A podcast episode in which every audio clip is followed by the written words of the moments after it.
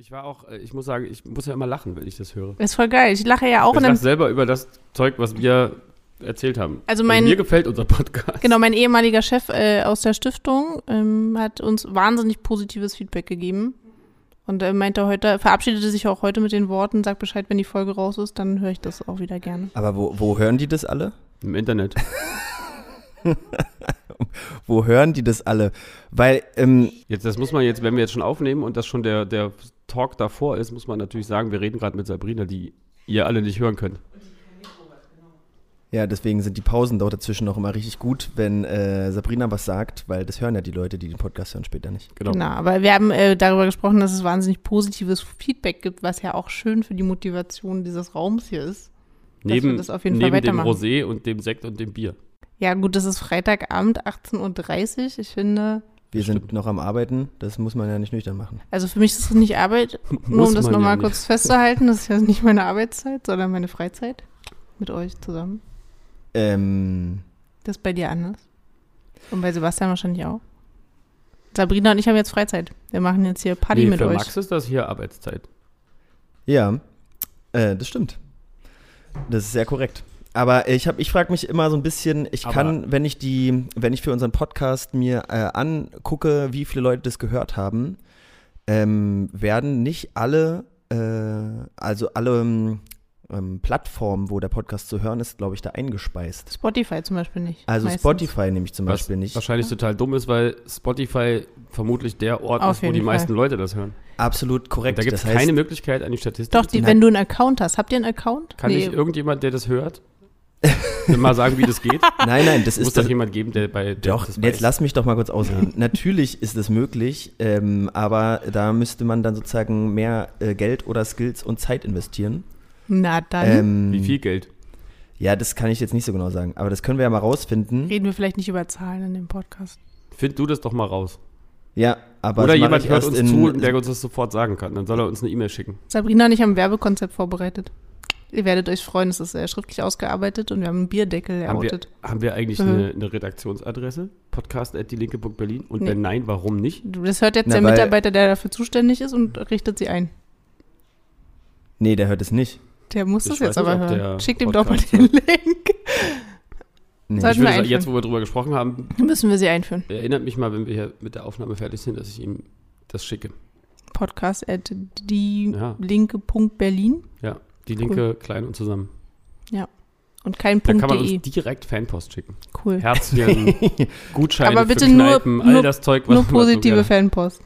Ja, okay, genau. Wir haben einen Spam-Filter, der einfach automatisch alles rausfiltert, was negativ ist, oder was? Ja, da stehen so Wörter wie SED werden sofort rausgefiltert. Cool. Ist auch ein Stimmungskiller irgendwie. weißt du auch nicht mehr, was du noch sagen Wir willst. können auch einfach jetzt äh, übergehen in den offiziellen thematischen Teil. In den offiziell thematischen Teil. Na, habt ihr denn überhaupt ins Bett geschaut? Klar, wir sind top vorbereitet. Ich habe Sebastian gerade mein. Handy zurechtgelegt. Ich werde, ich, dadurch, dass ich jetzt dieses Mikrofon, Sabrina hat Arme mitgebracht. Sabrina Wir hat auch zwei wir Arme, wirklich, aber ich habe, ich habe das Mikro direkt vorm Gesicht. genau, damit ihr Ja, Sebastians Stimme noch hin. besser hört, ja. Ich weiß deswegen nicht, wie ich, ich muss gucken, dass wir an dem Mikro vorbeigucken. Podcast von Die Linke Berlin. Aktuelles, Politik und Hintergründe aus Partei und Stadt.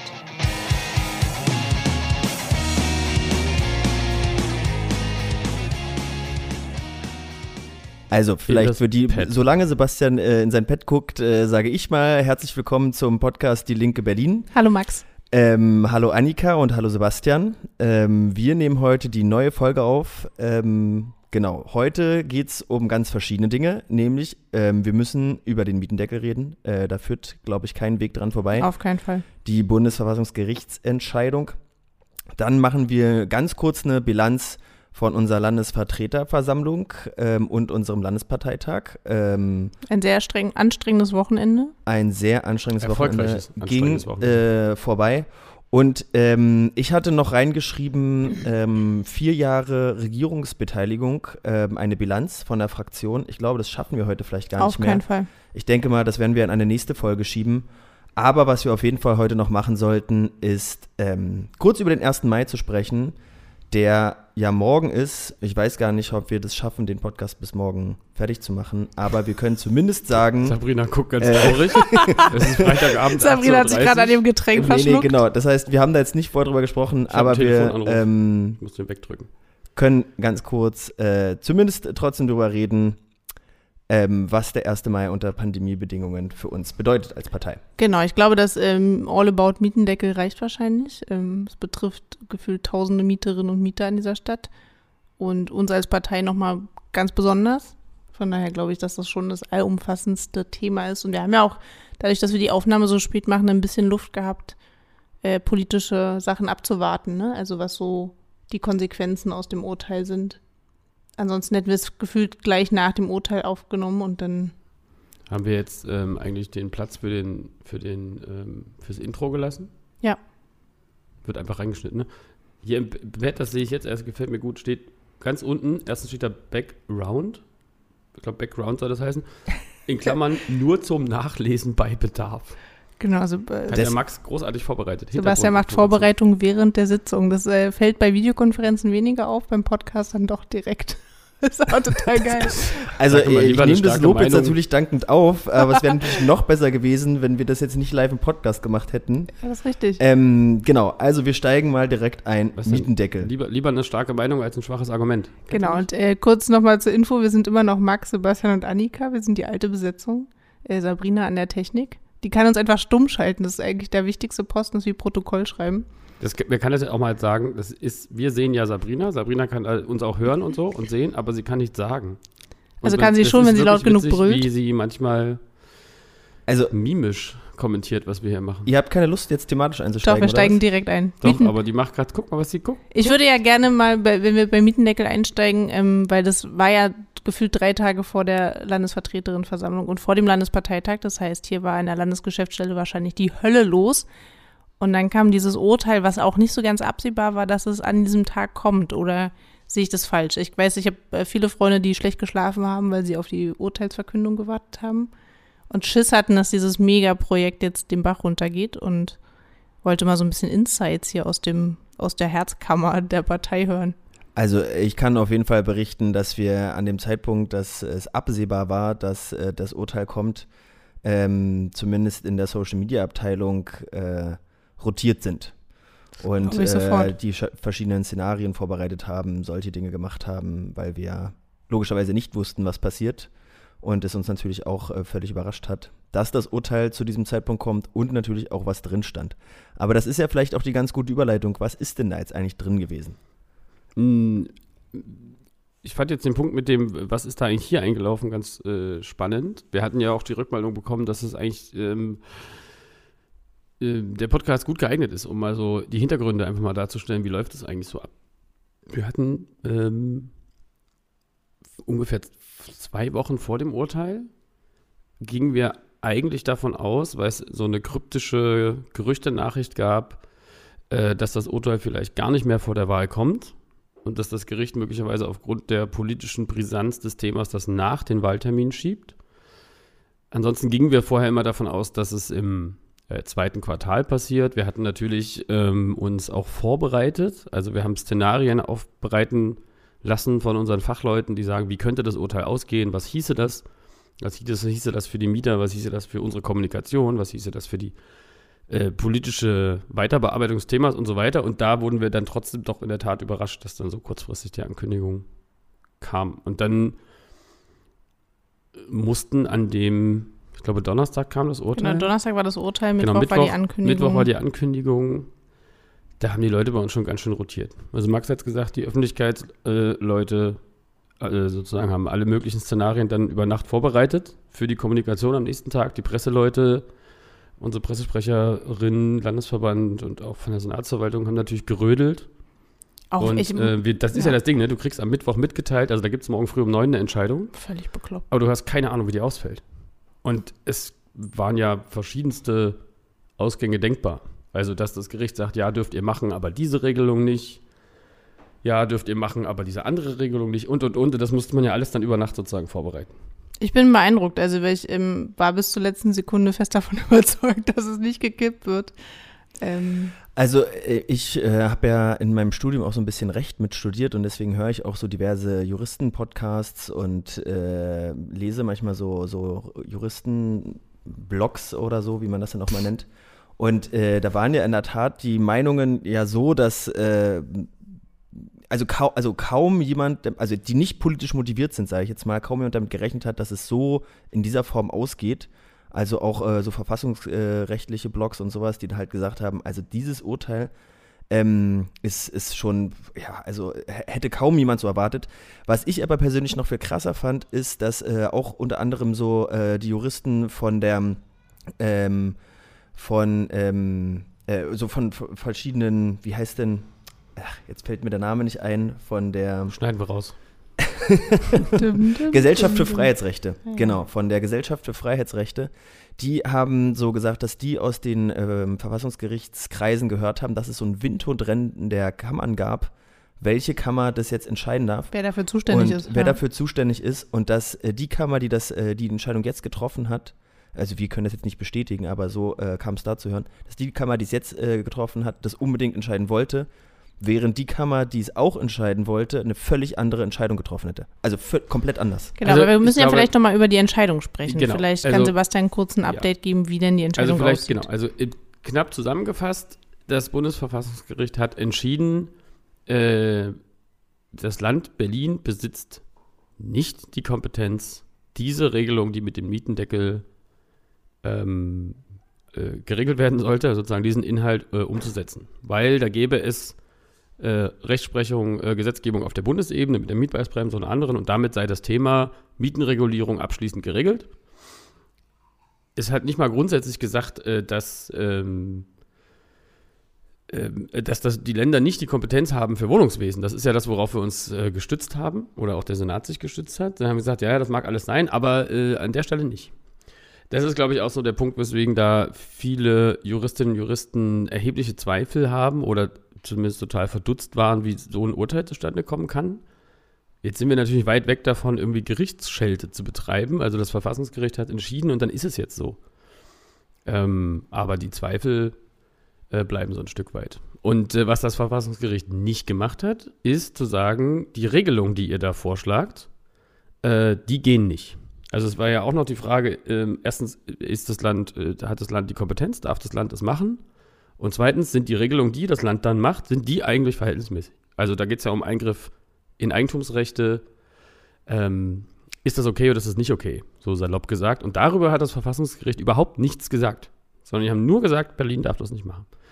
Was uns dann direkt auch dazu geführt hat, zu sagen, okay, Freunde, wenn das Land Berlin das nicht machen darf, wir aber wissen, dass die Bundesgesetzgebung leider einen Scheiß bringt, äh, Mietpreisbremse und Co., na dann muss jetzt die Bundesebene einen solchen Mietendeckel erlassen oder den Bundesländern und den Kommunen die Möglichkeit geben, ganz offiziell selbst solche Regulierungen durchzuführen. Dann die zweite Variante wäre sogar noch spannender. Ähm, dann können wir nämlich in Berlin das, was wir hier machen wollten, einfach tatsächlich umsetzen. Genau, ich finde, also ich finde es sehr spannend, weil ich hätte ehrlich gesagt nicht erwartet, dass sie es nochmal rückwirkend machen. Also ich gehöre jetzt auch zu denjenigen, die jetzt sozusagen das, was abgesenkt wurde, zurückzahlen muss. Ähm, ich bin in der privilegierten Lage, dass ich mir das leisten kann. Ich habe es auch zurückgelegt. Bei mir war das aber durchaus viel Miete. Und ich hätte nicht erwartet, dass sie das rückwirkend machen, sondern dass sie einfach sagen, okay, ist scheiße, ihr seid dafür nicht zuständig. Äh, ab 1.5. müssen alle Leute wieder, weiß ich nicht, so und so viel mehr Miete bezahlen. Aber es macht natürlich was mit Menschen. Also ich weiß nicht, bei mir ist es so, okay, ich weiß jetzt auch, wie schön das Leben sein kann, wenn man weniger Miete bezahlt ähm, und was man eigentlich noch nebenbei machen könnte. Und das führt ja schon auch zu einer eigentlich einer coolen Stimmung in Berlin, dass das all, also vielen Leuten aufstößt, zu sagen, okay, warum zahle ich eigentlich, weiß ich nicht, mehr als ein Drittel für mein Einkommen für Miete, obwohl ich davon also nichts habe, wenn wir nachher über LVV und Landesparteitag reden und du so ein ganzes Wochenende auf, in so einem Estrell hockst und dann aber irgendwie 700 Euro Miete bezahlst, dann weißt du auch nicht wofür. Aber das macht natürlich was mit den Menschen zu merken, wie wenig Miete, wie schön wenig Miete zahlen sein kann. Genau, ich würde noch einen Satz sagen zu, dem, zu der juristischen Komponente. Ähm, weil jetzt insbesondere bei der CDU so getan wird, als sei das völlig klar gewesen, dass das äh, auf jeden Fall scheitern wird, völlig verfassungswidrig, bla bla bla. Ähm, das Gegenteil ist der Fall. Also es gab auch im Abgeordnetenhaus äh, Gutachten äh, vom Wissenschaftlichen Dienst, es gab Anhörungen, es gab äh, Gutachten, Stellungnahmen von wirklich namhaften Verfassungsrechtlern, äh, wo es eine Reihe von denen gab, die gesagt haben, ja, das ist äh, krass, aber das geht. Ähm, also sich so hinzustellen und zu behaupten, das war von vornherein klar, äh, das ist wirklich mitnichten so.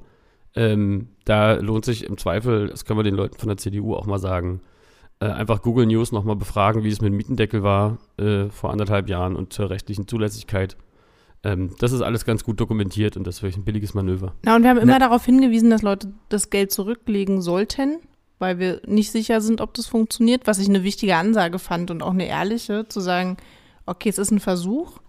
Und was mich ja beeindruckt hat, ist, dass die internationale Presse natürlich auch mega hingeguckt hat, ne? Also weil es ein geiles Unterfangen ist, ähm, politisch was zu wuppen, um hier irgendwie diesem Mietsteigerungshype was entgegenzusetzen. Ja, aber also, es, war, es war jetzt auch nicht nur so ein Versuch von wegen, hm, mal gucken, ob es nee, genau, überhaupt sondern nicht. es nein, war nein, schon, wir waren schon überzeugt, wieder auch mit viel juristischer Expertise, dass das hält. Genau. Also und, äh, genau, ähm, ich, ich glaube, äh, wir sind weit weg davon, jetzt äh, Gerichtsschelte zu betreiben. Ähm, da bin ich voll bei dir, Sebastian. Allerdings äh, muss ich sagen, dass man äh, auch in den Kommentarspalten immer das Gefühl hat, dass äh, das Gefühl hat, dass sozusagen Gerichte wie so eine Art äh, höheres Wesen sind, das nicht nachvollziehbar ist. Also dass das natürlich auch Menschen sind, die aus verschiedenen Gründen verschiedene Abwägungen treffen und äh, auch, äh, auch Jura ist eine Abwägung in einer, in einer, ich sag mal, gewissen Weise in einer politischen Form. Das heißt, natürlich sind sie zur Neutralität verpflichtet und das ist auch richtig so, aber wir wissen, dass es äh, ganz viele Gerichtsentscheidungen gibt, die einfach so ausfallen können und die anders ausfallen können. Und das wissen wir spätestens nochmal ganz genau nach der gestrigen Entscheidung vom Bundesverfassungsgericht äh, zum Klimagesetz wo jetzt auf einmal nämlich genau die gleichen Leute, die in den Kommentarspalten zum Mietendeckel noch die Demokratie äh, gefeiert haben, jetzt das Bundesverfassungsgericht als politisches Gremium verteufeln und in Grund und Boden irgendwie äh, äh, verunglimpfen. Wo ich dann sage, nee, so funktioniert das halt nicht. So. Ja, man aber, muss auch über die Besetzung des Verfassungsgerichts nochmal reden, aber das sind ja politische Subjekte, wenn man so will. Das sind ja keine objektivsten. Genau, es gibt, es gibt da ganz spannende theoretische Texte zur Frage, auch wie sieht es eigentlich so mit äh, dem Sozialismus, dem Sozialismus in, in der Bundesrepublik aus und die Frage, äh, welche Rollen spielen da am Ende Gerichte, äh, die im Zweifel alles einkassieren, was irgendwie sozusagen der, der bestehenden Ordnung widerspricht, um es vereinfacht zu sagen. Deswegen na klar, doch Revolution alles, und nicht Gesetzgebung. klar sind das alles politische Subjekte natürlich. natürlich. Aber ich finde sozusagen, ich will auch ähm, gar kein Gerichtsbashing. Nee, nee, genau, das ist überhaupt nicht die Genau, Max hat recht, aber ich sozusagen, es bringt jetzt natürlich in der Debatte uns insgesamt nicht weiter. Nein, ähm, es war eine politisch-strategische Überlegung, weil an dem Zeitpunkt, wo ich äh, ja wirklich Stunden und Tageweise die Kommentarspalten betreue, weil die Leute irgendwie entweder die Korken knallen lassen und sich sagen, weil du hast natürlich völlig recht, wir haben zwar gesagt, leg das Geld zurück, aber ganz viele Leute, die uns geschrieben haben, haben gesagt, wir hätten es gerne zurückgelegt, aber wir konnten es einfach nicht. Corona ist gekommen ja. und wir hatten das Geld einfach nicht, wir konnten es nicht zurücklegen. Genau. Und dieser, dieser, ich sag mal, fast ähm, dieser, dieser Hass gegen mittellose Menschen, der uns da auch irgendwie entgegengekommen ist, der ist so unfassbar ja. nicht nachvollziehbar. Diese, äh, wirklich der, der Hashtag Geringverdiener aus dem Weg, der wurde in unseren Kommentarspalten rauf und runter benutzt. Das muss man sich mal überlegen. Das, das ist halt widerlich. Die, ja. die hassen quasi Leute, die kein Geld haben. Ja, und so. ich finde, also ähm, ich glaube, Gesine Lötsch war es, die gefragt hat, wie viel von den Bundesverfassungsrichtern eigentlich in der Mietwohnung wohnen. Ich finde das auch nochmal so eine Frage. Ähm, aber ich finde ja wichtig, und da bin ich ein bisschen dankbar, auch als Mieterin, die jetzt zurückzahlen muss, ähm, dass das Urteil so schnell kam. Also, weil am Ende sind es jetzt irgendwie viereinhalb Monate. Ähm, wie gesagt, ich konnte das zurücklegen. Für mich war das äh, auch Corona-technisch nicht das Problem. Das äh, kann ich auch so zugeben. Aber ich fand halt nett, dass es irgendwie, ne, viereinhalb Monate sind nochmal eine andere Zahl als zehn oder zwölf Monate, wo wir über ganz andere Summen reden. Und wo du dann wahrscheinlich irgendwann mal ist die Waschmaschine kaputt, auf jeden Fall darauf zurückgegriffen hättest, selbst wenn du gesagt hast, du sparst es und du legst es zur Seite. Deswegen ist das schon auch ganz an, angenehm in dem Fall. Ich glaube, wir müssen es mal ein Stück weit äh, sortieren. Über die Folgen können wir ja gleich nochmal sprechen. Ich glaube, will nochmal den Punkt stark machen, den Annika gemacht hat. Nämlich die Leute haben, also die, die jetzt von Absenkung betroffen, betroffen haben, äh, die sozusagen von Absenkung profitiert haben. Ich habe so gefeiert. Eine politische Erfahrung gemacht. Also ja, die haben die Erfahrung Fall. gemacht, ja. wie, ich sag mal, wenig Miete man eigentlich angemessen wäre. Und Vor allem für denselben krass, Zustand der Wohnung. Genau. Und wie viel denen eigentlich Monat für Monat aus der Tasche gezogen wird, nur dafür, dass sie ein Dach über dem Kopf haben. Man, äh, soll ich mal ganz kurz die Zahlen äh, sagen, wie die Leute zu einem bundesweiten Mietendeckel zum Beispiel jetzt stehen?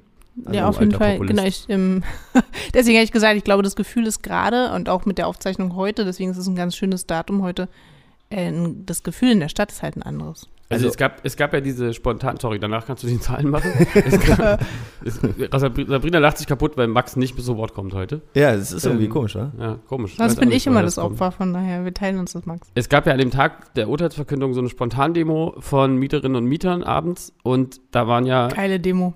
Die Zahlen sozusagen gehen auseinander, aber irgendwie zwischen 20 und 70.000 ähm, Leuten, das war schon krass. Die ging vom Hermannplatz sehr hoch zum Kotti und es war sozusagen der gesamte Korpuser Damm war voll mit Leuten. Da war die, die, das Demo-Ende noch nicht mal losgelaufen, da war die Spitze schon am Kotti. Ähm, also das ist schon krass. Also das habe ich ja auch in vielen Jahren Berlin nicht erlebt, dass man an einem Tag, eine, in einem Tag Generationsübergreifend, ne? Also es Genau. war jetzt nicht so, dass Eine da nur junge Leute waren oder nur alte jungen- Leute, sondern alles. Genau. Und bei schlechtestem Wetter. Also es ist auch nicht so, dass wir irgendwie strahlenden Sonnenschein Und gehabt das, hätten. das ist schon krass, dass so viele Leute auf die Straße gehen und sagen, ey, echt mal, fickt euch einfach. Jetzt Max. Das ist, genau, das ist ein sehr emotionales Gefühl und das merkt man, also wie ich merke das auch, wenn man so für Deutsche Wohnen Co. und eigenen Unterschriften sammelt, dass die Leute sagen, na, jetzt erst recht, jetzt, jetzt, also we- wenn das nicht funktioniert hat, dann müssen wir jetzt zum letzten Mittel greifen, einfach. So, also dann, Vergesellschaften. und äh, das kann, ich, kann ich ja die be- beiden Zahlen mal jetzt nur für Berlin auch mal dazu sagen. Also ähm, 75 Prozent aller Berlinerinnen und Berliner sind für einen bundesweiten Mietendeckel. Ähm, und davon, äh, und 80 Prozent aller MieterInnen, aber äh, da wir wissen ja, dass über 80 Prozent aller Berliner und Berlinerinnen Mieter sind, äh, decken sich die Zahlen ungefähr gleich, also um 75 Prozent. Und äh, nach dieser Bundesverfassungsgerichtsentscheidung sind auch die Zahlen für äh, Deutsche Wohnen und Co. und eigenen äh, krass nach oben gegangen. Also man sieht, dass die Enteignung großer privater Wohnungsunternehmen ähm, gesamt, gesamt jetzt nicht die äh, Mieterinnen, sondern gesamt sind 47 Prozent, während dagegen nur 43 Prozent sind. Also es ist, ähm, es hat sich krass viel verändert einfach in der Zeit, weil die Leute das Gefühl haben, es muss jetzt einfach was passieren. Und die, der Mietendeckel war so eine Möglichkeit, naja, die Politik kann handeln und äh, das Gericht hat der Politik diese Handlungsmöglichkeit aus der Hand genommen, dann muss jetzt was anderes passieren. So, dann müssen wir es jetzt selbst in die Hand nehmen. Genau, es ist immer noch Politik, also das darf man nicht vergessen. Ne? Wenn wir vergesellschaften, ist es Politik und wenn wir sagen, die Bundesebene muss einen Mietendeckel einführen, ist es auch immer noch Politik und zwar menschengemacht. Ich finde ja, was ich bemerkenswert fand, äh, wir haben ja als Link, das ist ja unsere, haben wir schon mal drüber gesprochen hier im Podcast, wir sind ja nicht sozusagen, wenn wir Regierungsverantwortung tragen, sind wir nicht eine Partei wie alle anderen, die da so ein bisschen rumregieren, sondern wir haben ja äh, den Anspruch, das auch mit den progressiven stadtpolitischen Initiativen, Verbänden, Bewegungen und so weiter zu machen und haben da ja immer auch ein sehr, sagen wir mal, dialektisches Verhältnis. Ne? Also wir Oh, beziehen uns auf Bewegungen, wir kriegen den Druck von der Bewegung, wir ziehen, wir unterstützen auch Ideen der Bewegung, aber es gibt halt auch Situationen, wo wir einfach ähm, nicht das erreichen, was wir wollen und ähm, wo dann Bewegungen auch äh, ihre Kritik direkt an uns richten. Und bei dieser Mietendeckel-Geschichte ähm, war, das, äh, war die Rückmeldung im Grunde unisono richtig krass, dass ihr das probiert habt. Hätten wir nie erwartet. Voll geil. Jetzt kommt, müsst ihr die nächste Nummer machen. Also das heißt, da gab es den, ne, zusammen mit dieser Riesendemo auch tatsächlich dieses äh, gemeinsam ähm, mit der stadtpolitischen äh, Bewegung sozusagen zu stehen. Das war, glaube ich, politisch total wichtig. Also ich fand Demo total geil, um nochmal ähm, vielleicht auch den Übergang zu den Folgen zu finden. Was mich äh, beeindruckt hat, das ist auch so ein parteiinternes Ding, ähm, war ja, dass wir den Entwurf des Wahlprogramms über Nacht gefühlt umschreiben mussten. Das muss man ja schon ehrlicherweise so Freitag war die Klausur, ja. Genau, wir hatten Freitag Landesvorstandsklausur zum, äh, zu den Änderungsanträgen und äh, alles Mögliche. Und es war auch Antragsschluss der Änderungsanträge fürs Wahlprogramm. Ähm, Donnerstag kam das Urteil, das heißt, da gab es auch eine ganze Menge Leute, die im Hintergrund gerödelt haben, um das Wort Mietendeckel wieder aus dem Programm zu streichen und irgendwie Alternativentwürfe zu finden. Also wir haben ja Plan B, C und D in der Schublade, was mich sehr beruhigt, ehrlicherweise, und irgendwie Gedanken darüber zu machen, wie wir das jetzt weiter hinkriegen. Aber das war schon so eine konkrete Folge für die Leute, die an diesem 130 Seiten Wahlprogramm gearbeitet haben, um dann da über Nacht alles zu ändern. Aber das ist ja vielleicht ein äh, ganz guter Hinweis. Also wir haben jetzt so ein bisschen, ähm, wir sind jetzt, also wir haben so ein bisschen die Insights, was ist passiert, als die Entscheidung kam. Was passiert denn jetzt vielleicht? Ist das für Leute so ein bisschen interessant? Was passiert denn jetzt? Wie wird denn hinter den Kulissen gerödelt, um weiter dran zu bleiben? Also äh, klar, Deutsche Wohnen Co. und Eigen als Stichwort habe ich gerade gesagt. Da sind wir, sind wir dran gewesen, bleiben wir dran und werden auch in Zukunft dranbleiben, äh, da die Unterschriften zusammenzubekommen, das Volksbegehren zu unterstützen. Aber ähm, wie ist denn die Linke als Partei, abgesehen von Deutsche Wohnen und Co. und eigenen, ähm, dran, jetzt für die Mieterbewegung was zu machen, weil wir immer in der Öffentlichkeit sagen, das ist nur ein Baustein. Auch die, ich glaube, wichtig wären nochmal die Folgen, auch was jetzt passiert ist auf Genau, Senatsebene ähm, wegen des Urteils. Also, ähm, was für uns sofort ja klar war, ist, es wird Menschen in der Stadt geben, die jetzt äh, beispielsweise von Rückzahlungen betroffen sind oder Leute, die Schattenmietenverträge hatten, wo die Miete ab äh, nächsten Monat, äh, beziehungsweise quasi ab dem 15. April äh, stark ansteigen wird. Und wir werden verhindern, dass Leute wegen dem äh, Mietendeckelurteil äh, ihre Wegen Wohnung des. verlieren. Wegen des. Mein Kumpel Alex hört das übrigens immer, der wird mir das auch aufs Brot schmieren. Der rastet aus bei sowas. Ähm, genau, wegen des Mietendeckelurteils ähm, jetzt, äh, also die, so, das, es soll niemand seine Wohnung verlieren ähm, und dann wurde bei der Senatsverwaltung für Stadtentwicklung und Wohnen, die haben auch quasi bei 48 Stunden wahrscheinlich nicht geschlafen ähm, und haben alles mögliche hin und her gewälzt und am Ende kam eine, ein Hilfsprogramm raus, das den großartigen Titel Si- Sicher Wohnen Hilfe trägt. Wir lachen so? jetzt nicht über das gute Kita-Gesetz von Frau Giffey. Nein. Es ist egal. Beim Wording hört es dann auf. wir, also, wir sind ja für die Inhalte zuständig. ähm, es gab ja auch keine Anträge zu unserem Titel fürs Wahlprogramm. Du weißt, bei uns geht es ja um den Inhalt als um das Wort. Genau. So, also klar war sofort, wir müssen alles dafür tun, dass jetzt äh, Leute nicht ähm, ihre Wohnung verlieren. Und da war der erste Schritt zu sagen, okay, wie viele Leute betrifft das eigentlich? Ähm, weil jetzt gab es irgendwie die Opposition, die erzählt hat, also weiß ich nicht, 32 Millionen Mieter in Berlin äh, werden, jetzt äh, werden jetzt wohnungslos. Und äh, die Senatsverwaltung hat versucht, mal hochzurechnen, aufgrund der Datenlage, die sie haben, wie viel das eigentlich betrifft und gehen davon aus, dass es vermutlich etwa 40.000 Haushalte sind von über einer Million Haushalten in Berlin. Und dass man da jetzt genau gucken muss, was sind die ein einzelnen Fälle. Also, da gibt es ja verschiedene Varianten. Es gibt äh, diejenigen, die, deren Miete abgesenkt wurde im November letzten Jahres, die jetzt vier Monate lang eine geringere Miete gezahlt haben. Ähm, die wird, die Nachzahlung wird sofort fällig. Und ähm, wenn Menschen äh, beispielsweise, wenn sie äh, Hartz IV beziehen, dann wird, werden diese Kosten komplett vom Jobcenter äh, übernommen oder wenn sie Le äh, Leistung des Landesamts für Flüchtlingsangelegenheiten äh, beziehen. Das heißt, für die, wenn man so will, Schwächsten oder Ärmsten der Armen ähm, ist Sorge getragen. Die Jobcenter zahlen die Mieten nach. Ähm, die, äh, und dann gibt es natürlich Leute, die, so wie Annika, die ähm, Miete eingespart haben, wo man jetzt äh, zwei Sachen beachten muss. Das erste ist, wie hoch ist das, was man da eingespart hat? Ähm, also wenn die Summe, davon ist jetzt auszugehen, wenn die Summe mehr als zwei Monatsmieten übersteigt, ähm, was wahrscheinlich in den wenigsten Fällen der, der, der Fall sein wird, weil das hieß ja, du hättest sozusagen die Hälfte deiner Miete reduzieren müssen über einen Mietendeckel. Das ist eigentlich ein unwahrscheinlicher Fall. Ähm, dann gerätst du in die Situation, dass dein Vermieter dir fristlos kündigen kann, wenn du zwei Monate mit der Miete im Rückstand bist oder mit, beziehungsweise mit, mit einem Betrag, der zwei Monatsmieten entspricht. Ähm, so, und äh, klar, wir haben immer gesagt, ähm, Leute, legt euch die Kohle zurück, weil der Mietendeckel wird angegriffen. Wir sind guter Dinge, dass das klappt, aber wir können es nicht hundertprozentig zusichern. Viele, viele, viele haben das gemacht. Ähm, aber es gab natürlich auch viele Leute, die es nicht machen konnten, weil möglicherweise Corona dazu kam, Kurzarbeit und ähnliches, die arschfroh waren, dass ihre Miete endlich bezahlbar war und dann auch einfach kein Geld hatten, das zurückzulegen. Und für die Leute gibt es tatsächlich jetzt diese sicher, sicher Wohnhilfen. Das sind bisher sind da 10 Millionen Euro eingestellt. Ähm, und ähm, der wichtigste Tipp ist, wer auch immer Sorge hat oder Probleme wegen dem Mietendeckel jetzt, soll zu einer Mieterberatung gehen. Weil jeder Fall ist anders. Ähm, Genau. Und wir haben bezirkliche Mieterberatungen eingestellt. Genau, das wir heißt, haben- sind kostenfrei zur Verfügung. Genau, wir haben, glaube ich, vor zwei Jahren ähm, eingeführt, in jedem Bezirk gibt es kostenfreie Mieterberatung äh, der Bezirke. Da kann jeder hingehen, ohne Rechtsschutzversicherung, ohne irgendwie Geld zu bezahlen. Und ohne Mitglied bei irgendwas anderem zu sein. Genau, man muss nicht Mitglied im wichtig, genau. Mieterverein sein und so. Wer Mitglied im Mieterverein ist, kann auch dahin gehen. Ähm, in jedem Fall sollte man sich aber beraten lassen. Weil es gibt auch Fälle, in denen beispielsweise die Mieten, die jetzt verlangt werden, äh, zum Beispiel bei Schattenmietverträgen trotzdem nicht zulässig sind, weil sie auch noch nebenbei gegen die Mietpreisbremse verstoßen. Auf jeden Fall, das muss man, glaube ich, unbedingt nochmal sagen. Also meine Mutter rief mich auch mit, was mit Mietpreisbremse? Und dann war ich so, habe ich noch nicht durchgerechnet, habe ich mir noch nicht angeguckt.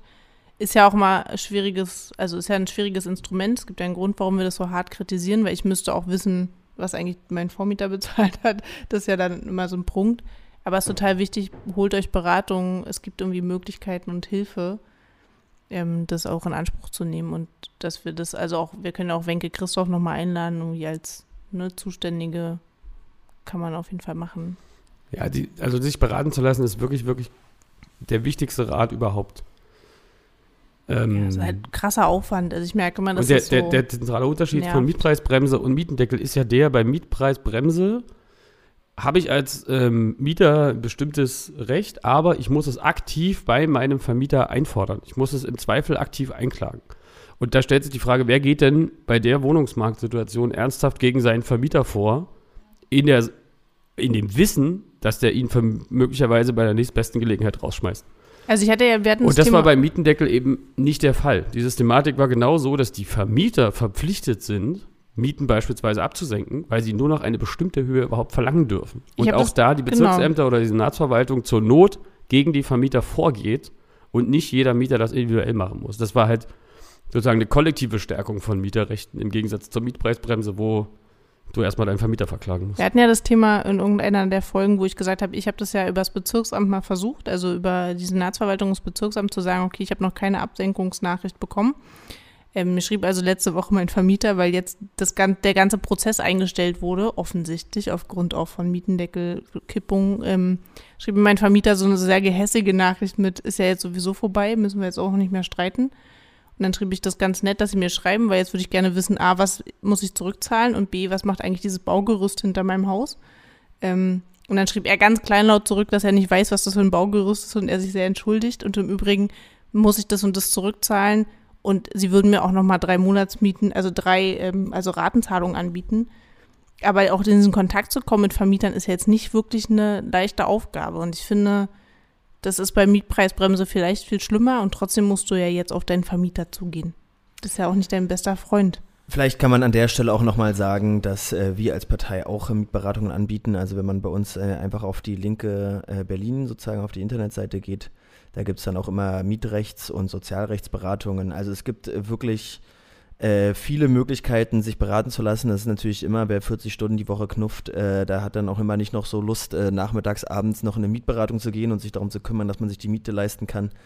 Wir hätten uns gewünscht, dass es natürlich anders ist, ähm, aber da kommen wir jetzt leider nicht so richtig drum herum. Aber wir kämpfen weiter. Wir kämpfen Schon weiter. wichtig. Das genau, ist ich würde vielleicht noch, Entschuldigung, es gab uns auch zwei Fälle von Betroffenen, die wir jetzt noch nicht genannt hatten. Das eine ist, naja, ist ja auch mal irgendwie versuchen, die Informationen breit zu streuen. Das ist jetzt wirklich letztlich auch wichtig, dass möglichst viele Mieter möglichst schnell auch äh, informiert werden, weil es kann eben durch Zahlungsverzug durchaus die Situation eintreten, dass äh, man Kündigungen riskiert. Ähm, es gibt noch, darüber haben wir nicht gesprochen, Menschen, die Wohngeldempfänger sind. Die können ähm, ebenfalls zu ihrer entsprechenden Wohngeldstelle gehen und ähm, sozusagen rückwirkend ein höheres Wohngeld beantragen. Und dann gibt es ja noch diesen ganzen Fall der äh, verbrecherischen Schattenmieten. Das heißt, wo Leute Mietverträge unterschrieben haben, da steht drin, die Wohnung kostet äh, 1500 Euro, aber du musst jetzt nur 1000 Euro bezahlen, äh, weil gerade Mietendeckel ist. So, und wenn der Mietendeckel weg ist, dann musst du wieder 1500 bezahlen. Auch da wollte, ähm, muss man mal gucken, wie viele Fälle das am Ende genau sind ähm, und ob das Problem so groß ist und wie man da genau helfen kann. Also, weil die ja äh, nach dem, was erfahrungsgemäß vermieterseitig so los ist, nimmt, sucht sich ja ein Vermieter immer die solventesten, also die zahlungskräftigsten äh, Mieter, die man finden kann. Einfach auch, um abgesichert zu sein für zukünftige Mietsteigerungen und ähnliches. Ähm, deswegen ist davon auszugehen, dass bei den Mietverträgen, die abgeschlossen wurden, nicht Mieter genommen werden, die die 1000 Euro gerade so zahlen können und der Vermieter im Zweifel nach Ende des Mietendeckels sie wieder rausklagen muss und da ewig viel Hassel mit hat, äh, weil sie die 1500 nicht zahlen können. Also, wie gesagt, die Erfahrung ist, der, der Vermieter nimmt in der Regel den zahlungskräftigsten Mieter und äh, wird in der Regel auch keine Leute zu Schattenmietverträgen eine Wohnung vermietet haben, von denen er weiß, dass sie im Zweifel die Miete dann am Ende gar nicht bezahlen können. Ja gut, aber das ist ja genau das Problem, dass das, äh, das stimmt natürlich in vielen Fällen, aber das hilft also so eine, also es gibt so eine Sparte von Leuten, die durch diese Raster sozusagen dann durchfallen. Aber jeden über die hattest du ja. Ja. vorhin schon geredet. Also dass die müssen sich dann jetzt wirklich ganz konkret äh, bei Wohnberatungen und Sozialberatungen halt melden und gucken, welche Möglichkeiten sie haben, dass das über das Amt geregelt wird. Und ich würde schon sagen, es gibt Leute, die auf Wohnungssuche waren und Schattenmieten auch unterschrieben haben, weil sie verzweifelt eine Wohnung gebraucht haben. Ja, ja, die wird es Also- geben, aber ich sage, das, Genau. deswegen gibt es ja vom Senat, das, was wir sehr schnell auf den Weg gebracht haben, diese Sicherwohnhilfen, wo diese 10 Millionen Euro erstmal drin sind, ähm, um sozusagen die sozialen Härten ähm, äh, tatsächlich auch abzufedern. Und Das also, wird natürlich, muss man ehrlicherweise auch sagen, es wird natürlich nicht dazu führen, dass jetzt aus Steuermitteln ähm, den Menschen, die die Wohnung, die Schattenmiete jetzt zahlen müssen und sie gar nicht zahlen können, dass jetzt die öffentliche Hand deren Miete sozusagen die nächsten zehn Jahre bezahlt. darum äh, geht's das- ja nicht, Nee, es geht nur um die Nachzahlungen. Genau, es geht um die Nachzahlung ähm, Genau. und da gibt es so Einkommensgrenzen. Also wenn es Leute sind, die nicht, äh, die es nicht bezahlen können, dann sollen die nicht direkt rausfliegen und die sollen auch nicht mit einem riesen Schuldenberg da sitzen. Ähm, da wird es ähm, zurückzahl, zurückzuzahlende Zuschüsse geben. Das wird jetzt über diese, über die IBB abgewickelt. Äh, 10 Millionen Euro stehen dafür zur Verfügung. Das heißt, die Leute sollen, wenn sie schon jetzt sich eine neue Wohnung suchen müssen, weil der Vermieter jetzt diese schweinehohe Schattenmiete verlangt, ähm, sollen sie nicht auch noch mit dem großen Schuldenberg rausgehen. Genau, es gibt ja noch, also wie bei mir den Fall ähm, von äh, netten Staffelmieten, die jetzt wieder weiterlaufen. Also so viel zu, bei mir kann die Miete ja Gott sei Dank, also gefühlt Gott sei Dank nicht erhöht werden, weil sie vertraglich festgehalten ist. Also alle zwei Jahre wird dann erhöht, aber ich kann mich darauf einlassen. Die laufen jetzt natürlich weiter. Ähm, das ist schon auch nochmal wichtig, äh, sowas zu kommunizieren. Also ich würde schon. Genau, also genau, ich, äh, ich äh, gucke so ein ganz klein wenig auf die Uhr, aber ähm, ihr habt natürlich, äh, nee, nicht Feierabend machen, wir müssen mal zum nächsten Thema Ich kommen. möchte gerne noch eine URL loswerden. Dann mach doch mal jetzt deine URL. Weil wir jetzt gesagt haben, Leute sollen sich informieren.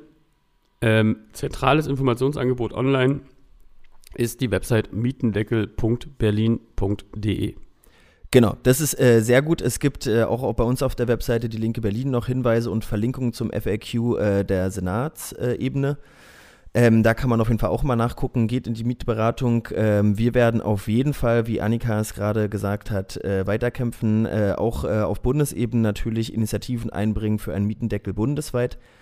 Ähm, äh, weil du auch gerade gesagt hast, äh, irgendwie weiterkämpfen, wollte ich äh, zum Beispiel auch nochmal sagen, wir hatten ja in der letzten Sitzung, hatten wir zur Meuterei das Thema, wo es darum geht, auch so äh, kleinere Kämpfe miteinander zu verbinden. Sitzung ist ein schönes Wort. Habe ich Sitzung gesagt? Äh, ich meine natürlich in der Aufzeichnung. Und da kam äh, im Nachgang so ein ganz klein wenig Kritik daran, sozusagen, wie wir oder wie ich sozusagen versucht habe, äh, so ein bisschen äh, zu verharmlosen, wie wir hier da stehen. Äh, vielleicht muss ich das nächste Mal ein bisschen klarer sagen, dass ich einen Diskussionsstand äh, dargelegt habe. Wollte ich nur noch mal zu Protokoll geben, dass ich äh, ganz sicher nicht irgendwie beabsichtigt habe, äh, kleinere ähm, kleinere, also hier, also Räumungen zu verharmlosen und irgendwie Nee, das genau, das ist auf reden. keinen Fall. Ich glaube, man muss schon noch mal, was man, bevor du Jetzt war ich auf kurz die, abgelenkt auf, und hab den auf- Du hast den, ja, wir, wir steigen jetzt ins nächste Thema Nein, ein. bevor du auf das nächste Thema kommst, müssen wir, glaube ich, schon noch was zu den äh, landeseigenen Wohnungsbaugesellschaften sagen, weil da ist das ja diese Situation ein Stück anders. Und nur um unseren eigenen Arsch zu retten, sollten wir das Thema vielleicht schon auch nochmal ansprechen. Vielleicht Man will sagt Sebastian. übrigens nicht Arsch retten, sondern man nennt es äh, verantwortungsvolle Politik. Du hast vorhin äh, ganz schlimme andere Sachen gesagt, von daher dachte ich, äh, freitags 18 Uhr ist jetzt auch egal, was man sagt. Aber los geht's. Wisst ihr, was mein Lieblingsplakat äh, transparent auf dieser Spontandemo war? Da geht es irgendwie so Mietenwahnsinn, tralala und unter in Klammern, ach, CDU fick dich einfach. Ja. Das war, Jetzt hast du schon zweimal gesagt, ich Ja. habe es gar nicht wiederholt, aber du kannst jetzt trotzdem noch was zu den nein, LWUs genau, wir sagen, haben wie ja- man so schön sagt. Genau, es gibt ja in Berlin ähm, über eine Million äh, Mietwohnungen, ich glaube 1,3 oder 1,6, da ist jetzt irgendwie dünnes Eis. Ähm, Können ja eine ungefähr- Instagram-Umfrage ungefähr machen. 300.000 davon bei den landeseigenen äh, Wohnungsunternehmen. Ähm, und da setzen wir jetzt alles daran. Also erstens, die landeseigenen Wohnungsunternehmen werden keine Rückzahlungen verlangen. Ähm, ich werde fotografiert. Ähm, werden keine Rückzahlungen verlangen. Ähm, wir werden uns jetzt auch weiter dafür äh, einsetzen, dass die landeseigenen Wohnungsunternehmen, die jetzt ohnehin damit gerechnet haben, dass sie äh, fünf Jahre Mietendeckel haben und unter fünf Jahre Mietendeckel wirtschaften müssen, ähm, dazu auch zu kriegen, dass, dass das auch tatsächlich fünf Jahre durchgezogen wird, dass zumindest da, wo das Land Berlin und wo die Politik direkten Einfluss hat, ähm, der Mietendeckel auch gilt für fünf Jahre. Da sind wir gerade im äh, mittelmäßig schweren Auseinandersetzungen mit der Sozialdemokratie, ähm, weil äh, insbesondere die SPD im Senat das äh, nicht einsieht, warum jetzt die Landeseigene das machen sollen, wenn alle anderen es nicht mehr machen müssen. Aber ähm, wir hoffen, dass der öffentliche Druck da auch seitens der Mieterinnen und Mieter groß genug ist, dass auch die SPD ähm, dazu kommt. Genau. Also äh, vielleicht in der öffentlichen Wahrnehmung fand ich es ja, äh, weil wir vorhin drüber geredet hatten, noch ganz interessant, dass äh, äh, auf der einen Seite ja auch so die Öffentlichkeitskanäle von so privaten großen Konzernen, da gab es ja dann auch äh, Leute, die so zur Kontenance aufgerufen haben und gesagt haben, äh, Leute, es ist übrigens noch ein Volksbegehren und es hat gute Chancen durchzukommen, übrigens. Ähm, also wir sollten jetzt nicht anfangen, uns hier mit den Sektkorken irgendwie die Leute, also nicht in den Worten natürlich, aber dann auch äh, gesagt haben, vielleicht verzichten wir auf dieses und jenes und vielleicht gehen wir jetzt nicht äh, völlig in die Bresche. Also man sieht, dass es durchaus auch etwas bringt, da eine ganze Menge Druck zu machen. So. Genau, es gibt, es, naja, ja. Ähm, da gibt es bei den großen ähm, Immobilienkonzernen, ich sage das immer wieder gern, das sind ja keine Wohnungsbauunternehmen in dem Sinne, Nee, nee, sondern das sind ja. Finanzkonzerne.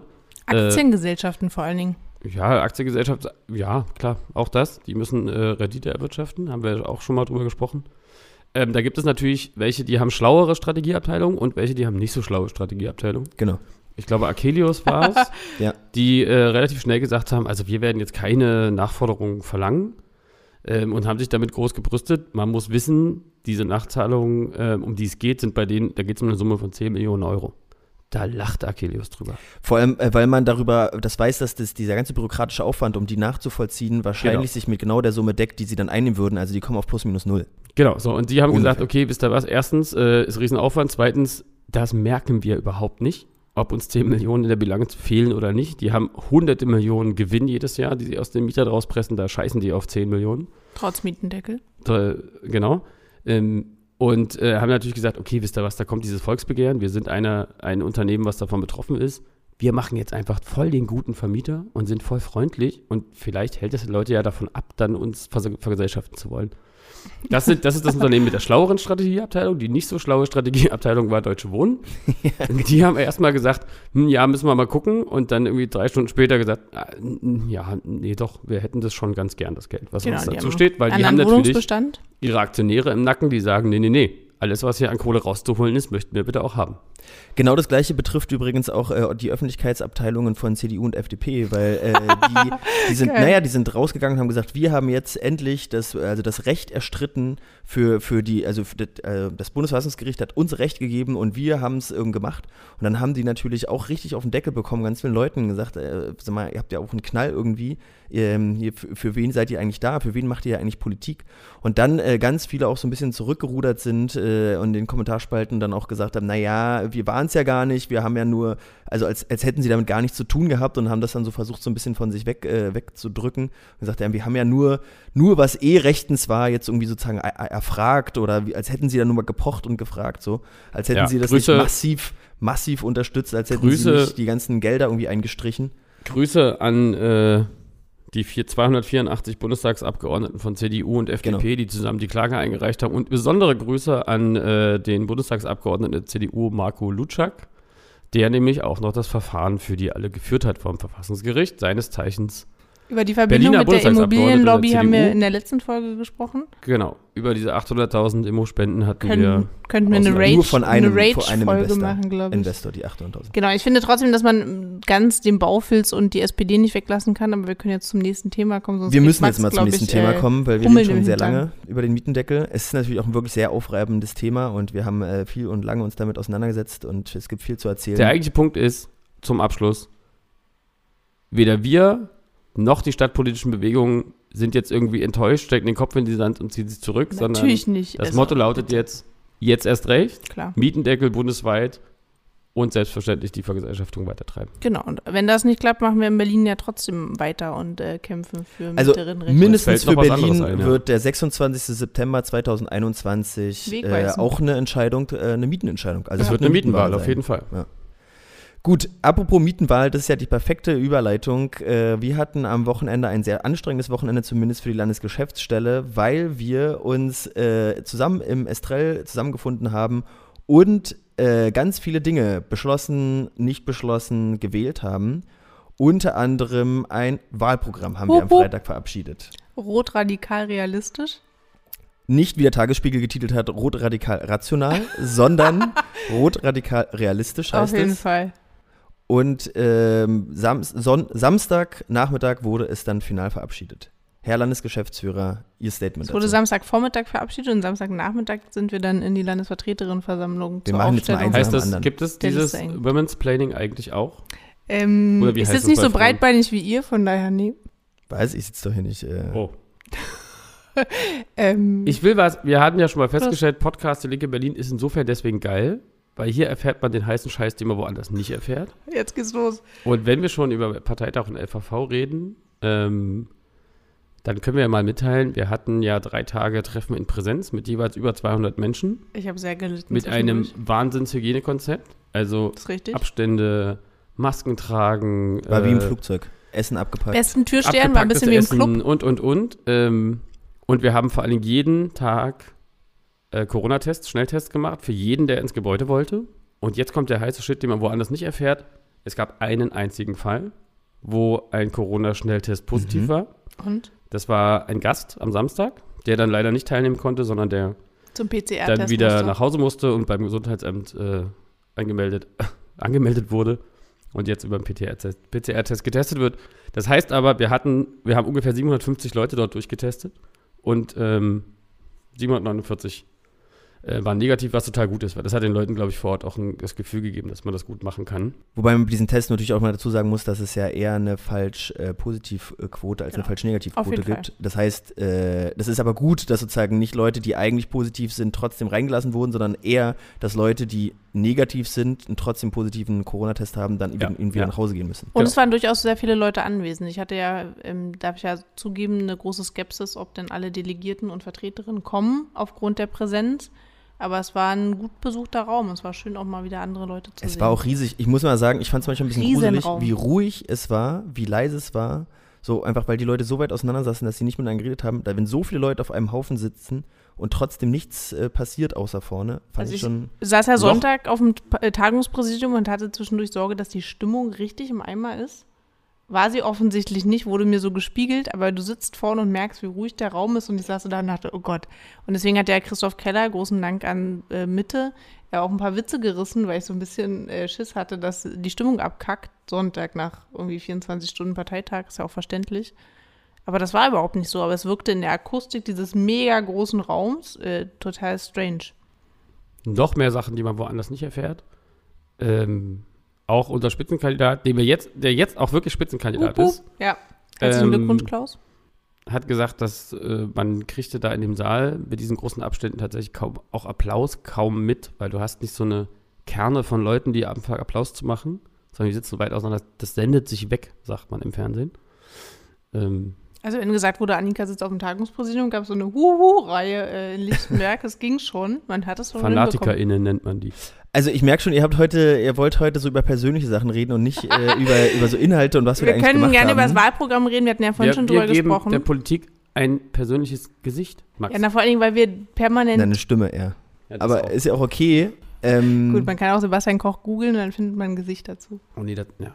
Ich wollte nur sagen, wir haben ein was, also wir haben ein Wahlprogramm beschlossen. Wie viele Seiten hat es denn? Wissen wir das aus dem Kopf? Weiß es irgendwer von euch aus dem Kopf? ja, Inhaltsverzeichnis abgezogen sind es 137 Seiten. 137 A4. Seiten. Eine Die ganze sind Menge jetzt auf unserer Internetseite A5. zu finden.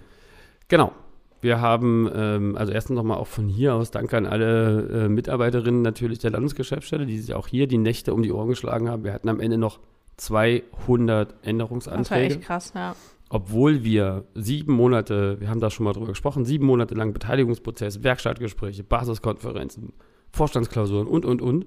Und dann kamen trotzdem nochmal 200 Anträge. Die Genossinnen sind unermüdlich. Ich habe auch ein paar gesprochen, die gesagt haben, wir machen die Verstückelungstechnik. Wir bringen 50 ein und hoffen, dass 25 durchkommen. Egal, ob sie beim Werkstattgespräch dabei waren oder nicht. Ich finde es auch krass. Ist, genau, ich muss auch sagen, Respekt an alle Leute, die da Freitag nach Antragsschluss und äh, die beiden Landesvorstand-Sondersitzungen und Co. noch mitgemacht haben. Das ist einfach übelster Aufwand für die Antragskommission und alle Mitarbeiterinnen dahinter. Aber wir haben es geschafft. Äh, Ja. Wir haben, ich glaube, dann äh, dank äh, der guten Kommunikation, würde ich sagen, der Landesgeschäftsstelle und des Landesvorstands sind dann zum Schluss, ich glaube, nur noch so 40 Änderungsanträge irgendwie übrig gewesen. Genau. Ähm, und die haben wir dann auch abgestimmt. Ich fand das aber, also ich fand das, äh, auch wenn wir jetzt natürlich so als äh, MitarbeiterInnen und so ein bisschen darüber ächzen, 200 Änderungsanträge, aber ich fand, das war ein krasser Prozess. Also man hat schon das Gefühl gehabt, äh, Leute, ihr werdet alle mitgenommen. Aber es gibt wirklich mehrere, es gibt mehrere Möglichkeiten, dass ihr euch einbringen könnt. Äh, ihr habt, selbst wenn ihr es da nicht geschafft habt, könnt ihr es da nochmal machen und da nochmal und da nochmal. Wir haben das auch, ich glaube, wir haben das auch wirklich gut gemacht und alle, die in der Programmkommission dabei waren, haben das auch wirklich da viel Arbeit reingesteckt. Auch die Genossinnen und Genossen, die aus der Basis interessiert mitgemacht haben, haben es auch richtig gut und solidarisch gemacht. Ähm, wir haben ähm, auch bei der Antragsberatung gab es jetzt keine Situation, wo sich bestimmte Leute irgendwie als Verlierer fühlen, weil ihr Thema jetzt nicht gesehen wurde. Selbst bei kritischen Abstimmungen, Max, äh, Thema Späti, Ich wollte es ja nicht Uh, ansprechen, uh, ne? uh, uh. Aber Jetzt, äh, jetzt habe ich dich getriggert, du darfst Ja. es gleich mal wir erzählen, was da passiert dritt, ist. von daher. Genau, außerdem haben wir ja junges Publikum, Achso. Uh. oder? Internetpublikum. Äh, Ich habe ja vorhin Das erklärt, dass ich nicht genau weiß, wer. Worauf ich hinaus will, ist, dass wir das alles in einem extrem solidarischen Prozess gemacht haben und es haufenweise Antragsteller gab, die sagten, ich hätte mich gefreut, wenn mein Antrag vollständig aufgenommen worden wäre. Ist jetzt nicht, aber das Programm ist total gut. Wir konnten da ganz viel mitarbeiten. Das hat sich auch gezeigt, weil wir am Ende in der Endabstimmung von den, ähm, ich glaube, 160 Delegierten, die anwesend waren, haben nur zwei aus ganz individuellen Motiven dagegen gestimmt. Alle anderen auf dem Parteitag haben diesem Parteitag, äh, diesem Wahlprogramm zugestimmt. Das und es heißt, gab keine, keine Enthaltung auch, ne? Genau, keine Enthaltung. Das heißt, wir haben, das, wir haben wirklich da die Leute gut mitgenommen und alle finden sich da wieder. Das ist Es gab total eine wichtig. Gegenstimme und eine Enthaltung zum Wahlprogramm. Ist also irgendwie zwei Leute, die nicht mit Ja gestimmt haben. Aber äh, das ist ja wirklich jetzt. Für die Genau, Quote. der Punkt ist, im Grunde haben wir das einstimmig durchgezogen. Das ist der Punkt. Und ich, äh, ich, mir ist auch sozusagen wiedergespiegelt worden, dass auch so Leute, die äh, ähm, außerhalb der Partei, also die eigentlich gar nicht sozusagen Mitglied sind oder in den ganzen Strukturen so drin sind, die in diesen Werkstattgesprächen irgendwie mit dabei waren, die die Möglichkeit hatten, sich äh, mit einzubringen ähm, und über die ganzen LAGs, die dann die Änderungsanträge gemacht haben, also wirklich durchaus mitgenommen. Also ich, also ich kann, glaube ich, sagen, dass als jemand, der jetzt noch nicht 30.000 Wahlprogramme gemacht hat, aber dass ich bei diesem Wahlprogramm echt ein krass gutes Gefühl darüber habe, dass wir da jetzt keine äh, großen Stellen haben, wo man sagen könnte, da haben wir nicht drüber na nachgedacht. Also ich glaube, es gibt äh, Punkte, wo man sagen, wo die, die eine oder andere Person sagen würde, das müsste anders sein oder das ist falsch oder ihr seid hier auch zu okay, forsch genau, oder hier genau. seid ihr äh, zu lasch oder was auch immer. Das gibt es natürlich immer, weil es einfach unterschiedliche Einschätzungen und äh, sowas gibt, ist ja klar. Aber äh, wir haben grundsätzlich halt immer eine Abwägung getroffen und uns das nicht einfach gemacht. Und äh, ich glaube, das äh, haben die Leute gemerkt. Und ich muss sagen, der Prozess, also auch für mich ist es ja eins der ersten Wahlprogramme, die ich so intensiv mitgearbeitet habe. Ich finde, der Prozess war schon auch vorbildlich. Also so viel Basis mit reinzukriegen und äh, Gespräche zu führen, ist ja auch was, woran wir alle wachsen und lernen. Ähm, von daher würde ich da sehr dafür plädieren, das auch äh, Werbung für andere Landesverbände zu machen. Es ist wahnsinnig aufwendig, aber es macht auch Spaß, mit den Genossen in Kontakt zu kommen, die zu den bestimmten Themen arbeiten. Und Von daher der, Respekt. Genau. Und man muss ja sagen, wir haben ja nicht äh, gesagt, äh, schickt mal alles her, was ihr da drin haben wollt und haben es einfach alles genommen und dann Nein, haben wir nein, jetzt ein großes genau. Wahlprogramm, sondern Nein, es gab ja wirklich dezidiert viele Diskussionen zu den einzelnen Vorschlägen. Und wir haben auch eine ganze, ganze Reihe von Vorschlägen ähm, jetzt nicht im Wahlprogramm stehen. Weil in den Diskussionen sich rausgestellt hat, okay, das ist ein spannender Gedanke, aber da gibt es noch ganz viele offene Fragen oder da ist nicht klar, wie soll das eigentlich umgesetzt werden. Oder das Äh, beißt sich im großen Bild. Oder es beißt sich in dem großen Bild oder es beißt sich auch im Detail. Ähm, also wenn, es- wenn es gab es ja auch zwei verschiedene Anträge, die zum bestimmten Thema genau das Gegenteil wollten.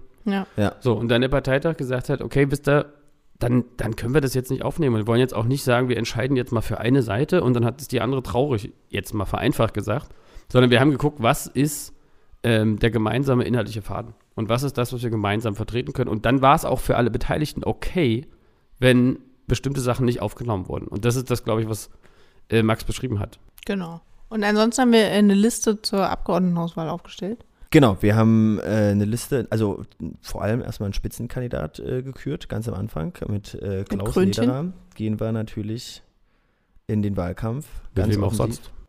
Mit wem auch sonst, mit dem Bürgermeister. Äh, Guter Typ. Also Kulturförderung unter Corona in Berlin ist schon auch spitzenmäßig.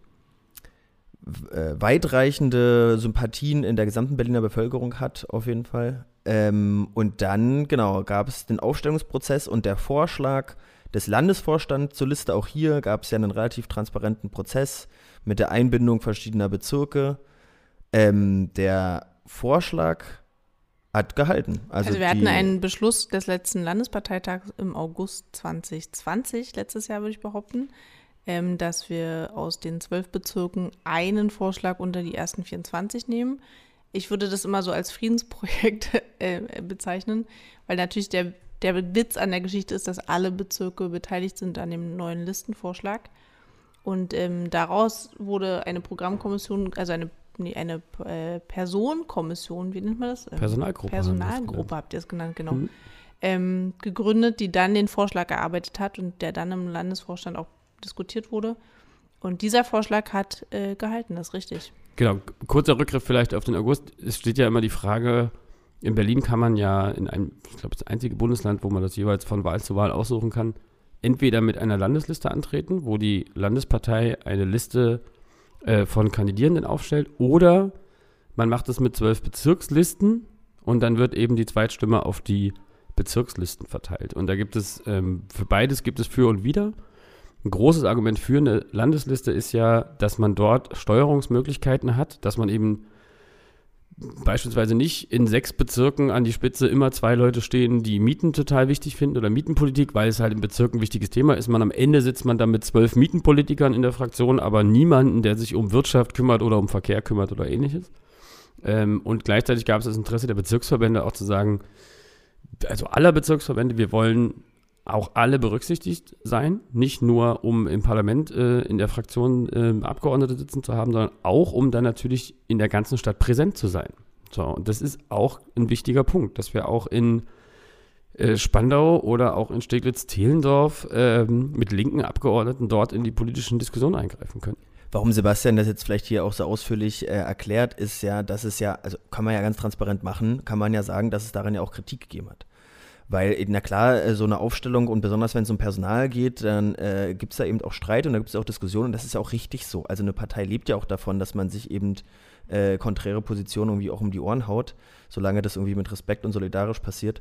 Und äh, der, die Kritik war natürlich daran, dass man halt irgendwie sagt, äh, äh, Wohnortprinzip sozusagen. Also dann geht es nach Wohnort. Und das ist aber das, was Sebastian auch gerade beschrieben hat, wie es ähm, ne, ne, ne, ne, die, die in der gesamten Stadt präsent zu sein, versus sozusagen, wie können wir alle Leute, die denken, dieses und jenes Themenfeld unbedingt reinbringen zu müssen, wobei es ja da auch ganz viele unterschiedliche Positionen gibt, mit aufzubringen. Also ich finde ja wichtig, ähm, ich hatte das ein bisschen das Gefühl, dass die Diskussion, und so ehrlich kann man ja hier auch sein, ähm, zumindest meiner Meinung nach, war immer ehrlich hier. genau ähm, Bezirkspräferenzen vor Fachexpertise. und ich finde das ein bisschen einen falschen Ansatz, weil ich glaube, A, muss die Fraktion sich neu aufstellen, die neue.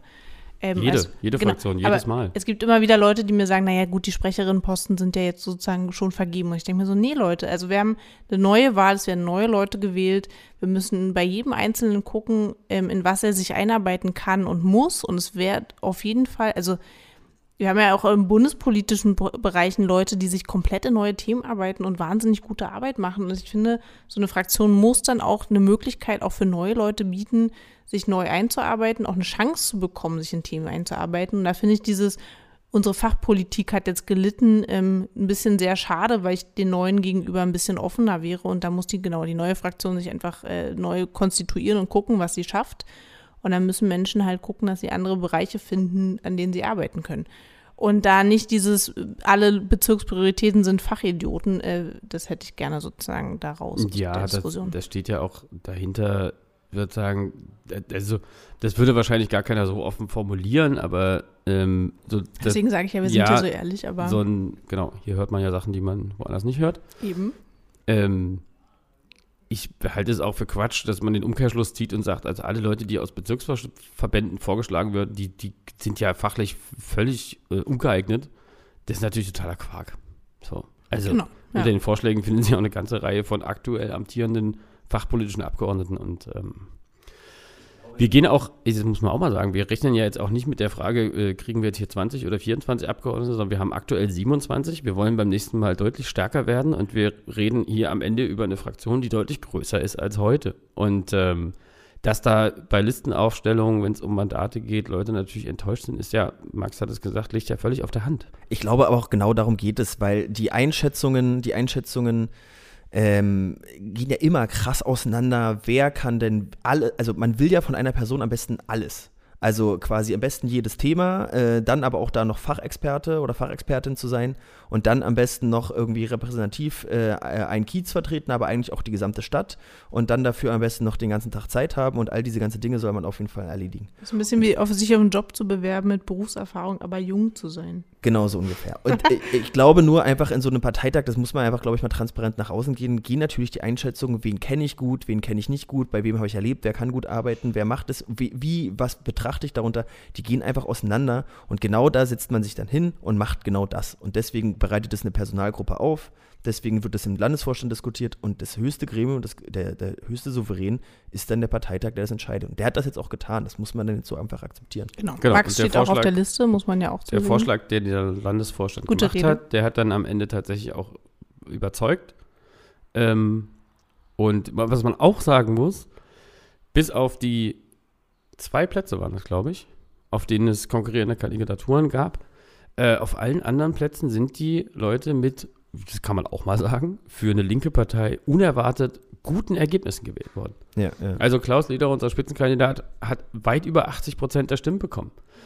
Äh, Ich glaube, er war unsere- näher an der unser 90 dran sogar als an. Genau, unser Spitzenpersonal, Abgeordnete, Landesvorsitzende, Fraktionsvorsitzende, also auch die sozusagen, die man gerne so als Leistungsträger bezeichnet, ähm, wirklich allesamt mit richtig, richtig starken Ergebnissen ähm, gewählt worden. Und das ist auch ein gutes Zeichen für den Wahlkampf. Also wenn man sich guckt, wie die Aufstellungsversammlungen bei anderen Parteien gelaufen sind, ähm, die haben sich da gegenseitig irgendwie zerfleischt bis zum Ghetto. Und da muss ich sagen, haben wir das wirklich ähm, am Wochenende gut hinbekommen. Und ist auch gut, dass, die- dass die Vertreterinnen dann tatsächlich auch alle Leute mit so starken Ergebnissen äh, unterstützt haben, auch wenn man sie im Einzelfall vielleicht nicht, nicht mag und nicht kennt oder andere Schwerpunkte setzt. Genau, und ich glaube, für Interessierte waren gute Redebeiträge dabei. Ich finde, man kann sich das ruhig auch nochmal anhören. Ich bin ja auch ein bisschen frustriert über diese 48 Stunden, die wir da gefühlt in so einem fensterlosen Raum gesessen haben. Und trotzdem war es spaßig. Also äh, Gloria Viagra irgendwie auf einem Platz zu nominieren als Drag Queen, war eine krasse Rede. Es hat irgendwie Spaß gemacht. Das war Also mein, mein großartig. Lieblingssatz war ja, ähm, äh, ach Leute, irgendwie, ich, sie meinte irgendwie, ich bin irgendwie ein bisschen nervös oder so. Und dann meinte sie, aber mir wurde im Vorfeld der Rede gesagt, äh, wenn ich nervös bin, dann soll ich mir die Leute einfach nackt vorstellen. dann hat sie eine Ja. kurze Pause gemacht, so rumgeguckt und gesagt, jetzt geht's mir besser. Ich fand, äh, also es war eine bewegende Rede und es ist auch schön, dass ähm, Leute sich aus ähm, so einer Kunstszene auch motiviert fühlen, sich so einer Partei zugehörig zu fühlen. Also ich finde das ja eine krasse Herausforderung. Wir werden alle tagtäglich gefühlt mal angegriffen, dass wir irgendwie bei der Linken sind. Ähm, ich finde, das war eine inspirierende Rede, auch wenn das. Pult, das Pult auf Kniehöhe war. Ich finde, wir müssen Ja, weil sie halt so groß ist. Genau, ich ähm, Respekt auch für die Schuhe, auf denen man so laufen kann. Aber ich, ähm, deswegen sage ich, es gibt, gab ein paar Reden, wo ich, ich war auch Sonntag, glaube ich, ein bisschen drüber und äh, durchaus nah am Wasser gebaut.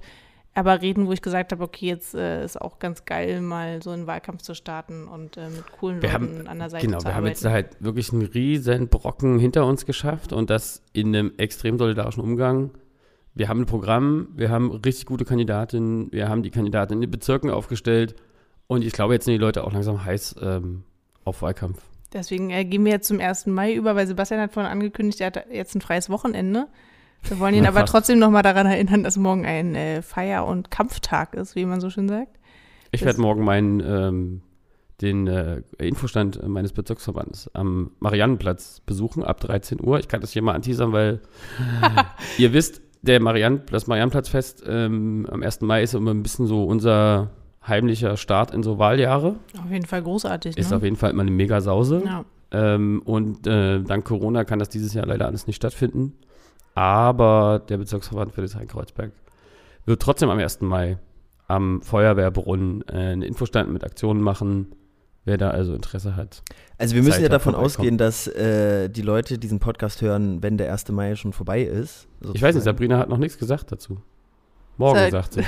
Also wer, der, der kommt morgen. ja, genau, aber morgen heißt auch, dass Leute das vielleicht äh, ausgekatert am Sonntag hören. Von daher würde ich Wovon jetzt nicht. willst du denn ausgekatert sein? Ich will ja nur sagen, dass es auf jeden Fall, äh, also dass wir uns als Partei auch entschieden haben, diese großen Feste natürlich logischerweise, dass die so nicht stattfinden können, aber durchaus in der gesamten Stadt und das fand ich eigentlich ganz beeindruckend, weil ich ja der Mensch war, der von allen Bezirken äh, rausgesucht hat, welche Aktionen äh, wo stattfinden, weil wir natürlich alle gebeten haben, uns das zuzuschicken, aber das äh, natürlich nicht alle gemacht haben, wie das eben immer so ist.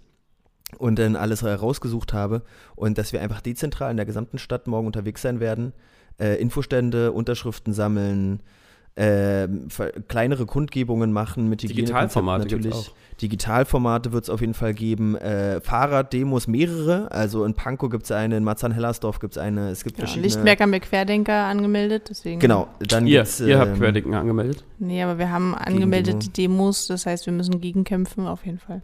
Da, äh, das finde ich mich auch spannend, weil ähm, wenn man jetzt den Podcast sozusagen im Nachgang hört, ähm, werden wir mal gucken, in welchem Berlin wir wieder aufwachen werden, weil äh, die Querdenker haben ja zum Sturm auf Berlin mal wieder aufgerufen. Ich bin, äh, verlasse morgen Berlin, deswegen werde ich gar nicht in Berlin aufwachen. Äh, aufwachen. Unter anderem gibt es eine Telegram-Gruppe von ehemaligen äh, Soldatinnen und Soldaten, eigentlich aber alles nur Männer ähm, und Veteranen, die dazu aufrufen, morgen in die erste Reihe gegen die Merkel-Diktatur. Sind das die mit der äh, geklauten Munition und den geklauten Knarren von der Bundeswehr? Naja, die Bundeswehr hat ja deren aufgerufen, äh, dass man zurückgeben kann und es ist mehr Munition zurückgegeben worden, als also, vermisst wurde. Von daher das ist wirklich so die haben tatsächlich nichts ey. mehr, genau. Das ist, ey, aber das, das, äh, das ist äh, nochmal ein ganz anderes Thema. Das ist, ja, es gibt so Filme, ne? Es gab so Filme, wo die äh, so äh, aus dem Zeit des Nationalsozialismus, das ist auch passiert. Da haben die Fahnen rausgehangen und danach alle wieder eingesammelt, dann hatten die zwei oder ein oder zwei Fahnen mehr als vorher. Ja. Die, hä, wo, wo, haben, und dann hat äh, da die eine oder andere Person eben noch, ach, die habe ich noch im, ja, die hänge ich noch mal raus. Wirklich passiert. Ne? Also bitte geben Sie uns Ihre Munition zurück, ist auf jeden Fall ein Aufruf an alle, die irgendwie illegal Munition im Keller haben, das ja. jetzt mal offiziell bei der Bundeswehr abzugeben. So. Genau. Nee, aber die kommen, äh, das ist insofern ganz beeindruckend, weil auch äh, der Landtagsabgeordnete, also ein Landtagsabgeordnete der AfD gesagt hat, ja, ich bin da ganz vorne mit dabei und äh, da morgen, morgen gehen wir mal richtig äh, Berlin stürmen. Fand ich schon relativ krass, dass das äh, so ganz offen kommuniziert wird, dass da überhaupt gar kein Wo gar ist das denn? mehr gibt. Max, du, du, das willst du doch eigentlich. Du bist doch quasi Bewegungsbeauftragter bei uns. Du willst doch jetzt bestimmt mal sagen, Sprecher der LAG Antifa. Wo man morgen, wenn man das noch rechtzeitig hört, ähm, intervenieren kann gesellschaftlich. Ich würde sagen 17 Uhr. Äh, genau, also ich würde, man startet natürlich auf jeden Fall in Lichtenberg erstmal. Da ist die erste Demo, glaube ich, um elf. Am Rathaus, genau. genau. Und äh, dieser Sturm, das ist ja das, äh, das Verrückte, die, die sagen ja nicht, wir werden morgen uns da und da treffen, sondern die sagen, wir fahren, fahrt mal alle nach Berlin und durchströmt Berlin sozusagen. Also wenn man das genauso, dann muss man erstens, passt auf euch auf natürlich, weil es sind einfach eine Menge Verrückte in Berlin. In Berlin sind immer eine Menge Verrückte unterwegs. Aber jetzt kommen auch noch ein Haufen Nazis von außen. Jetzt kommen halt auch noch ein Haufen Nazis, die irgendwie der Meinung sind, äh, als ehemalige Soldaten jetzt endlich mal ihre Soldatenehre genau. wieder irgendwie Bezugsgruppen ist das Zauberwort auch für die morgigen Demos zu sagen, bleibt nicht, also geht nicht alleine, sondern bleibt in Gruppen und guckt, dass alle wissen, wer ihr seid und wo ihr Zudem hat so. äh, die Polizei äh, angekündigt, dass sie zwar nicht genug Leute haben, aber aufs Schärfste sozusagen Hygieneschutzbestimmungen. Also ich glaube, da wird auch äh, morgen äh, der Mensch aus der zweiten oder dritten oder Reihe sozusagen aus dem Schreibtisch nochmal äh, auf die Straße. Die, ähm, das heißt, es kann einfach sein, dass da morgen Leute sich nicht anders zu helfen wissen als äh, nee, wie sagt man das jetzt? Also es kann einfach sein, dass da morgen Sei einiges passiert. Passt auf euch genau. auf. Das Haltet Abstand, ist mir Maske jetzt auf. kryptisch. Ich habe sozusagen Abstand halten, mit 16 auf. angefangen in der Jugend Antifa Kreuzberg, falls es jemand mal wissen wollte. Aber das war mir jetzt zu kryptisch.